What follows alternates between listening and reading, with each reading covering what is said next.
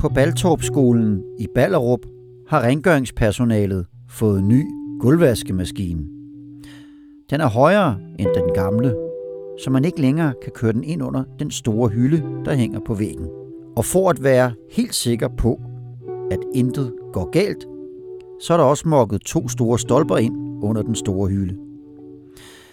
Begge dele er gjort for at bringe sikkerheden i orden efter det straks påbud, rengøringsvirksomheden Kåre fik af arbejdstilsynet i maj. Så indtil videre har Kåre gjort, hvad de blev bedt om efter den tragiske dødsulykke. Men sagen stopper ikke her, for arbejdstilsynet vurderer stadig, om der skal ske mere. Og det kan ende i en retssag. Du lytter til Skyggemedarbejderne, en podcast af Fagbladet 3F. I maj i år blev en 22-årig kvinde fundet livløs på en skole i en forstad til København. Senere på aftenen blev hun erklæret død på Rigshospitalet. Men hvordan kan det ske, at man dør af at gøre rent? Det er sådan lidt en sparet affære. I fire afsnit undersøger Fagbladet 3F en skyggeside af rengøringsbranchen. De sidste par år er det faktisk eksploderet. Og kan du ikke nå det, så er det jo principielt too bad for dig. Det gør forhåbentlig, at der er nogle virksomheder, der tænker sig meget, meget, meget grundigt om. Pisse lige glad. affære. Too bad for dig.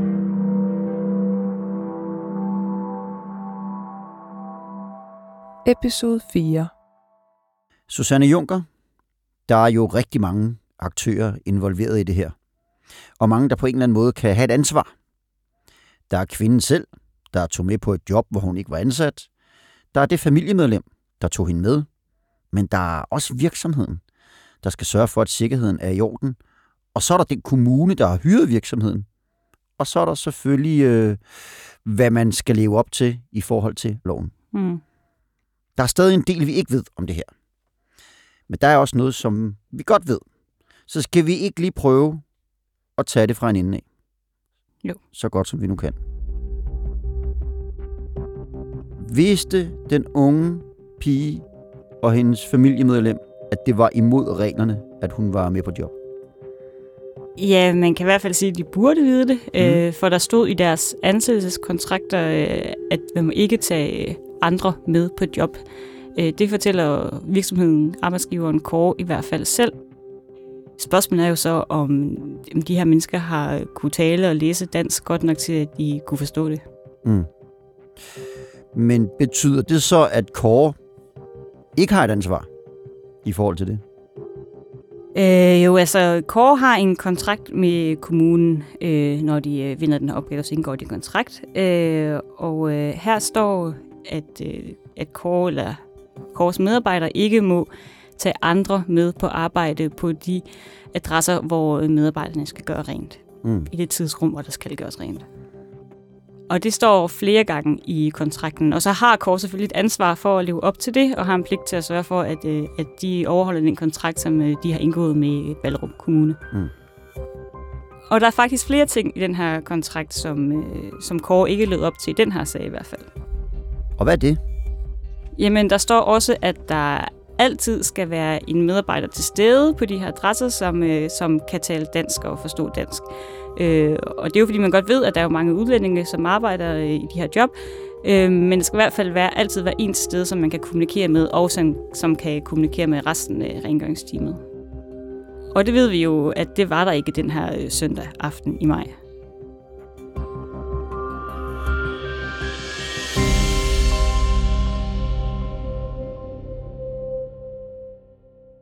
Har det fået nogle konsekvenser for Kåre? Øh, nej, ikke hvad vi ved, for Ballerup Kommune øh, fortæller os, jamen, at de har stadig fortsat, øh, de har stadig tillid til Kåre øh, på trods af det her. Øh, de siger, at de har et godt samarbejde, og de har selvfølgelig det tilsyn, øh, de altid har. Altså, dels er det Kåre, der fører tilsyn med deres egne medarbejdere, så kan kommunen også føre tilsyn med Kåre øh, om, hvordan de løfter den her opgave. Mm. Øh, og de siger altså, at de har stadig tillid til, at Kåre øh, varetager den her øh, opgave, som de skal. Og hvad har Kåre så selv gjort? Øh, jamen, Kåre fortæller også, at de har indskabet over for deres medarbejdere og, og deres tilsynsførende arbejdsledere, at, øh, at det ikke er tilladt at tage øh, fremmede eller familiemedlemmer øh, med på arbejde. Øh, og at det faktisk er en fyringsgrund. Du fortalte tidligere, at ham, der var tilsynsførende på Baltorpskolen, ikke er i Kåre længere. Ved vi hvorfor? Nej, det kan vi ikke sige, men vi ved, at han stoppede kort efter ulykken. Kåre fik et straks påbud af arbejdstilsynet. De udbedrede så det, som arbejdstilsynet bad dem om. Derudover så har de fået det, som kommunen kaldte en indskærpelse, hvor de ligesom har indskærpet reglerne over for Kåre, men kommunen har stadig tillid til Kåre. Så på den måde så kan de jo fortsætte med at stå for rengøringen på Baltopskolen i Ballerup. Men slutter sagen så der for Kåre? Nej, øh, det gør den ikke, i hvert fald ikke endnu. Øh, for arbejdstilsynet er jo også øh, sat i verden for at kontrollere, at arbejdsgiverne lever op til deres ansvar øh, i forhold til loven. Øhm, og her har den her sag jo skabt en lidt af en juridisk hovedpine, fordi at øh, der er jo sket en meget alvorlig dødsulykke, øh, men hvad er Kors ansvar i det? Øh, det er tilsynet i gang med at vurdere lige nu, og her øh, ser de på en række forskellige omstændigheder. Juridisk er det en højst usædvanlig sag, og derfor vækker den også interesse på et advokatkontor i det indre København. Jeg hedder Emilie Sylov, mm. og jeg er advokat, øh, skadelidte advokat. Det betyder, at jeg altid repræsenterer folk, der er kommet til skade, altså den svage part. Emilie Sylov sidder hos havadvokater, og hun har aldrig set en lignende sag. Nej, det har jeg ikke. Der har været sager, hvor familiemedlemmer har været med, øh, blandt andet altså mindre børn, der er blevet taget med på arbejde. Så findes der sager, hvor jamen, folk har hjulpet til, givet en håndsrækning, og det kan sagtens være familiemedlemmer også, der går ind og hjælper. Altså det kan være mere eller mindre privat regi, øh, men lige præcis denne her kombination har jeg ikke hørt om. Og det er sådan, at Kåre kan blive dømt for at overtræde arbejdsmiljøloven, og den unge kvindes efterladte kan også være berettiget til erstatning. For det første, så skal arbejdstilsynet nu beslutte, om der skal rejses en straffesag, hvor Kåre kan blive dømt for at bryde arbejdsmiljøloven og få en bøde for det. Og det kan Kåre risikere, fordi arbejdstilsynet allerede har vurderet, at indretningen var uforsvarlig i det redskabsrum, hvor gulvvaskemaskinen stod. Jamen, så kan der jo ske det, at hvis de, de mener, der skal ske en politianmeldelse, og politiet går videre med den, jamen så kan de jo få en bøde. Og det er jo sådan set en strafferetlig bøde, de kan få, altså arbejdsgiveren, der har øh, ansvaret for den her uforsvarlige indretning, hvis det er det, man kommer frem til. Det vil jo så blive forelagt en dommer, øh, og om de har overtrådt arbejdsmiljølovens regler. Men det er sådan rent strafferetligt. For det andet, så kan de efterladte rejse en erstatningssag. Og det er her, det begynder at blive lidt vanskeligt. Kan du ikke prøve at forklare, hvor, når nu Kåre ikke anede muligvis, at den her kvinde var til stede på deres arbejdsplads. Det ved vi jo så ikke helt, hvor meget viden de havde om, men, men det er ikke en, de har ansat i hvert fald. Hvordan kan det så være, at man kan vurdere, at de også har et ansvar? Det handler jo rigtig meget om, hvad man kan bevise. Mm. Det er jo et spørgsmål om, jamen, hvis de havde en viden, eller måske en burde viden, om, at der blev skiftet ud i medarbejderstaben, og at man tog nogen med på arbejde, jamen så kan man godt sige, jamen så kan vi godt komme herhen, hvor at de også skal tage et ansvar over for de personer, de ved bliver bragt med på arbejdspladsen. Øh, hvis man så kan bevise, at de også havde en viden om, at de ikke bare var med og sad på en stol, de her, altså for eksempel familiemedlemmer, men de rent faktisk også laver noget arbejde, jamen så kan man godt udstrække den her forpligtelse for arbejdsgiveren til at give instruktion om, hvordan man skal håndtere for eksempelvis maskiner, og til at instruere sådan så, at den en uforsvarlig indretning, hvordan man undgår at komme til skade i den, øh, det vil man jo også godt kunne udstrække til de personer. Mm. Men det kræver nok i forhold til den praksis, der ligger, at man kan sige, at de har en viden, og i, i hvert fald en burde viden. Mm. Øh, og det er jo et spørgsmål om, hvad man kan bevise i sidste ende, fordi hvis det er fuldstændig normal kutyme, mm. at jamen nogle gange så har jeg mine børn med på arbejde, og så laver de noget, og det har alle medarbejderne på det her sted, jamen så, øh, så kunne man måske godt slå et slag for i hvert fald, at der er, er denne her fornødne viden. Mm. Omvendt, hvis det er noget, arbejdsgiveren slet ikke har nogen forudsætninger for at vide, fordi de ikke er derude, og de har sagt, øh, det er dig, der har det her job, det er dig, øh, der står for det, og du må ikke tage nogen med, jamen så kan det jo være rigtig svært at bevise, at de nok har en eller anden viden. Og så kan man sige, det er jo svært at blive erstatningsansvarlig for noget, man ikke ved kan ske. Nu siger du, at virksomheden burde vide. Og der er jo nogen i virksomheden, der, der, helt, der har vidst det her. Altså kollegaerne til, til, til den unge kvinde her. Rengøringsholdet har jo vidst det. På hvor højt niveau i virksomheden skal man ligesom vide, at det her sker? Hvor, hvor går man ind og kigger rent juridisk? Der kigger vi på ledelsesniveau. Mm. Ikke øverste direktør nødvendigvis, men mm. hvis der er en, en, altså en eller anden form for, nu siger jeg en pladsmand, mm. altså en, som har et ledelsesansvar, som kunne være den person, der burde kunne have sagt, den går ikke. Der må ikke komme andre med ind på den her arbejdsplads. Mm. Øh, jamen, så mener jeg godt, det kunne være tilstrækkeligt. Mm. I det her tilfælde har man jo så en tilsynsførende, som skal komme og tjekke den type ting en gang ja. imellem. og hvis, ja. hvis de gør det reelt mm. set også, og kommer og tjekker, og så ser, hov, der er lidt for mange mennesker på den her arbejdsplads i forhold til, hvad der er ansat, jamen så kunne man i hvert fald slå et slag for at sige, at den person burde og skulle have grebet ind Øh, mm. Og hvis vedkommende så også har set, at der bliver rent faktisk arbejdet for de her personer, der ikke er ansat, jamen så nærmer vi os jo i hvert fald bevismæssigt, at man nok kunne sige, jamen så er der den viden fra arbejdsgivers side om, at øh, der kommer nogen og foretager noget arbejde. Som vi sagde tidligere, så ved vi, at den tilsynsførende på Baltorpskolen er stoppet i sit job. Man kan læse i Arbejdstilsynets rapport, at han kom på Baltorp-skolen hver dag, men at han ikke havde nået forbi den dag, ulykken skete. Hvad han vidste om den 22-årige kvinde, det ved vi ikke. I det her tilfælde, der kan man jo godt sige, at der har været en ansættelseskontrakt, der gør, at de måske burde have vidst, at, at man ikke måtte tage familiemedlemmer med på arbejde. Så er der ikke andre end virksomheden, der kan stilles til ansvar.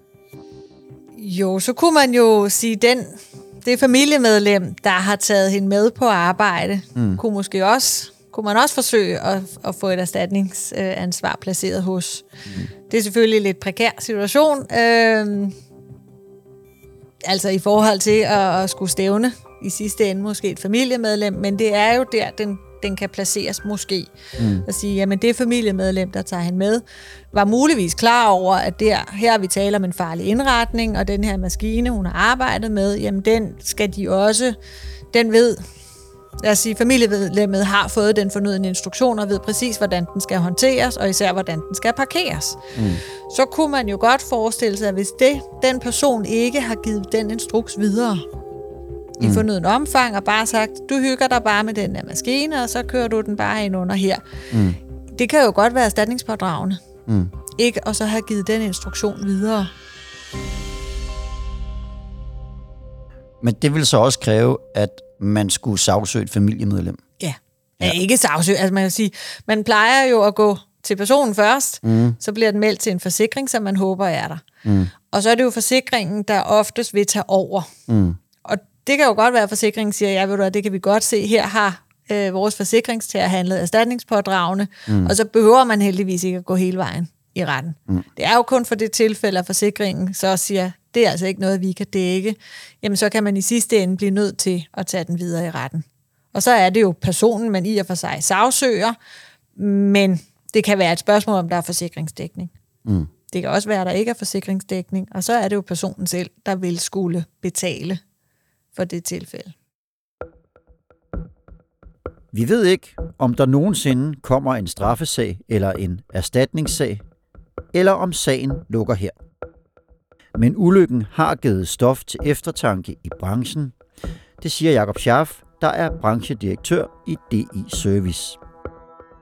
Ja, det har det. Altså, vi har drøftet det. Øh i branchen. Øh, vi har jo øh, det, der hedder SBA, som er øh, den brancheforening, som, som organiserer øh, også rengøringsvirksomheder. Øh, og der har vi haft det her oppe, og vi har løbende, øh, vi ser jo løbende sager, ikke øh, så tragiske som dem her, øh, heldigvis, øh, men vi oplever løbende sager, hvor, hvor vi ser øh, kritik af noget konkret, der er sket. Øh, på et tidspunkt var der en virksomhed, som øh, for at give et andet eksempel på, hvad vi drøfter øh, af, af, af sager, øh, øh, en, en virksomhed som nogle medarbejdere øh, ude hos en kunde, øh, som burde have været sikkerhedsgodkendt, men ikke var det. Og det fik dramatiske konsekvenser for virksomheden. Øh, de blev simpelthen øh, opsagt med meget, meget kort varsel, øh, og i øvrigt øh, desværre i dag gået konkurs. Øh, så sådan nogle overtrædelser her kan jo virkelig have nogle dramatiske konsekvenser for, for en virksomhed. Øh, og, øh, og lige her, der har vi nu har vi nedsat en arbejdsgruppe, som skal kigge lidt dybere på den øh, øh, kvalitetsstandard, vi har, som øh, hedder servicenormen, øh, som jo dybest set er øh, et, øh, en ambition om at hæve øh, det samlede niveau i branchen, hvis man kan sige det sådan, men også stille nogle krav til os selv som virksomheder. Men det vil også sige, at det er fyldt med dilemmaer, fordi øh, sagen er jo den, at vi jo som virksomheder, det gælder ikke kun i servicebranchen, så er vi jo sidste ende nødt til at have tillid til vores medarbejdere. Det er jo ikke sådan, at, at, at vi kan lave en, en, en lang bibel, øh, som man skal læse hver morgen, øh, med checklister for, du må ikke gøre det, du må ikke gøre det, og du skal huske sådan og sådan og sådan. Øh, der er jo selvfølgelig nogle grundlæggende spilleregler, øh, og der øh, mener vi jo nok, at lige det, vi taler om her, man må tage pårørende med på arbejde, det er så fundamentalt en spilleregel. Øh, så øh, det er jo ikke sådan noget, øh, som står i den øh, daglige checkliste for, hvad man skal eller ikke skal.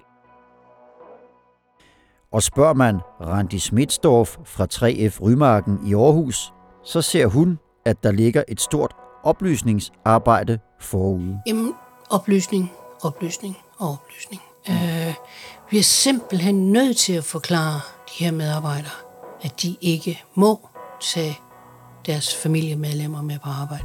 Så må vi som fagforening gøre noget mere for, at de kan nå de kontrakter, de nu øh, skal udfylde. Øh, at virksomhederne ikke skriver nogle kontrakter, som er fuldkommen uopnåelige. Både øh, timemæssigt i forhold til, hvor meget de skal nå at gøre rent, men også at de kan nå fra det ene sted til det andet sted.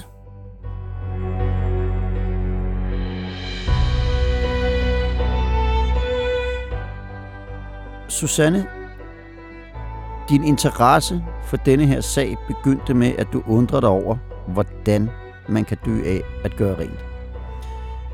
Fik du et svar på det?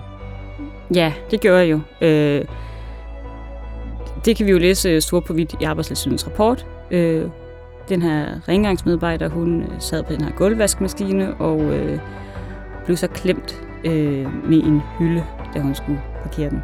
Fandt du ud af mere end det? Jeg har jo fået et indblik i en øh, branche, hvor alting måske ikke er øh, så lige til. Øh, vi ved, at øh, der er flere, der af den ene eller anden grund øh, tager familiemedlemmer med på arbejde. Det er noget, der er sket i mange år. Øh, og det er måske ikke øh, så let at gøre op med. Og det medfører jo en række problemer, både for øh, medarbejderne, men også for øh, virksomhederne og for fagforeningerne i forhold til, hvordan man øh, skal håndtere det. Og har du så fået også fundet nogle gode bud på nogle svar? Øh, ja, nu bliver der i hvert fald talt om det, og man kan sige, at det der er jo blevet før i og med, at det for øh, 20 år siden blev skrevet ind i overenskomsten, at man ikke må tage familiemedlemmer med på arbejde. Øh, et løsningsforslag, som i hvert fald 3F er rigtig glad for, det er at gå fra usynlig til synlig rengøring, altså at øh, man begynder at gøre rent i, de almindelige øh, arbejds, i den almindelige arbejdstid, øh, frem for øh, meget tidligt eller meget sent om aftenen, øh, hvor de her rengøringsmedarbejdere ofte går alene.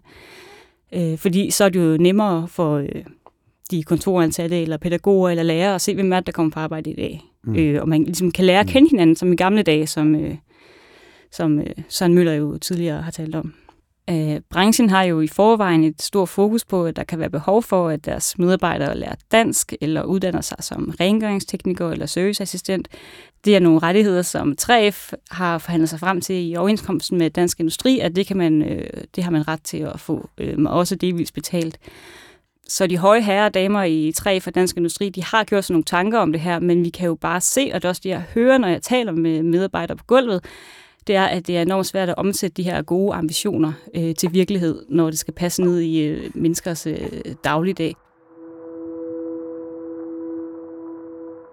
Og så tror jeg også, at arbejdsgiverne og også fagforeningerne øh, må tænke over, at øh, i en branche som ringningsbranchen, hvor man mangler arbejdskraft, øh, at så er det jo dejligt lige til at hyre udlændinge, øh, men der følger også et ansvar med i forhold til at sikre sig, at de dels øh, kan dansk og forstå øh, verden omkring dem, men også at de forstår øh, øh de danske øh, regler og vilkår på arbejdsmarkedet, men også at de føler sig trygge i forhold til, at her kan man faktisk godt komme til sin arbejdsleder eller arbejdsgiver og sige, prøv at høre, jeg er bekymret over det her, jeg kan ikke nå det her, min kollega gør sådan her, kan det være rigtigt, uden at man af den grund bliver fyret eller kommer i bad standing, eller hvad ved jeg.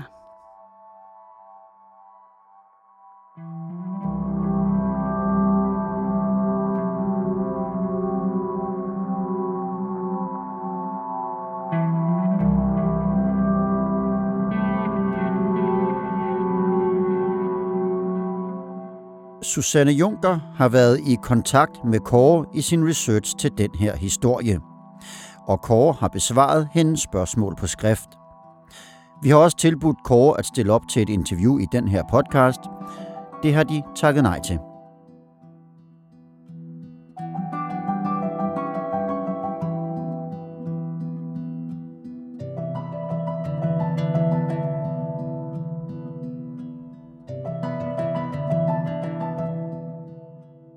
Lyttet til Skyggemedarbejderne. Mit navn det er Morten Olsen, og podcasten her er produceret af produktionsselskabet Rev for Fagbladet 3F.